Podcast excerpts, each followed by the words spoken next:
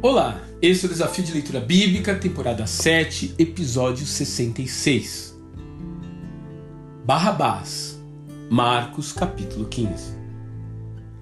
A ideia de empurrar o problema para Herodes não havia funcionado, e Pilatos então tenta uma última cartada, provocar a vontade popular para libertar o acusado. Não sei se você já havia percebido, mas toda a logística para a crucificação de Jesus já estava pronta ainda antes dele chegar. Com uma ressalva, porém: a cruz, os cravos e o Gólgota já estavam preparados para um homicida, não para um rabino.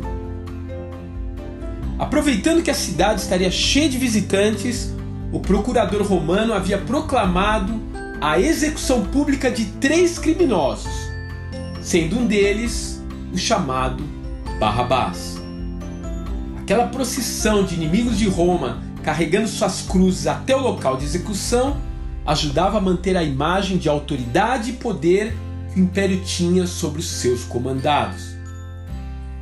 Servia também de advertência a qualquer um que planejasse se insurgir contra o sistema. Mas o tiro acabou saindo pela culatra. O governante não apenas falhou em salvar o suposto Messias, mas agora é obrigado a libertar publicamente um assassino, um inimigo do Estado, o que poderia ter um impacto bem negativo em sua carreira. Mas o que será que Barrabás fez ao ser liberto? Será que ele foi comemorar com os amigos? Providenciou um meio de fugir da cidade ou abandonou a vida criminosa?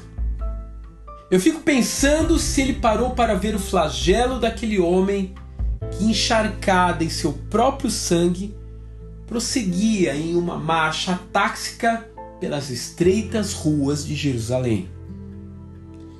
Imagino se ele, mesmo de longe, conseguiu ver seu corpo tomado por espasmos de dor e fadiga muscular na cruz.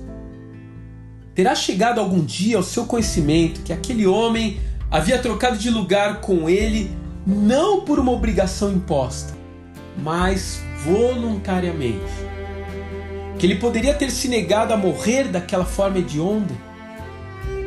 No final das contas, aquele prisioneiro tem o nobre privilégio de mostrar ao mundo o que Jesus fez por mim e por você.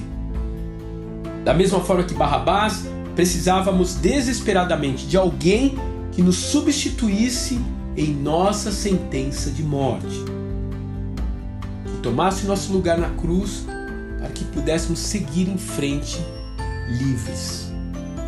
Precisávamos de alguém que aceitasse o papel de ser o nosso Salvador. Que Deus te abençoe e até amanhã.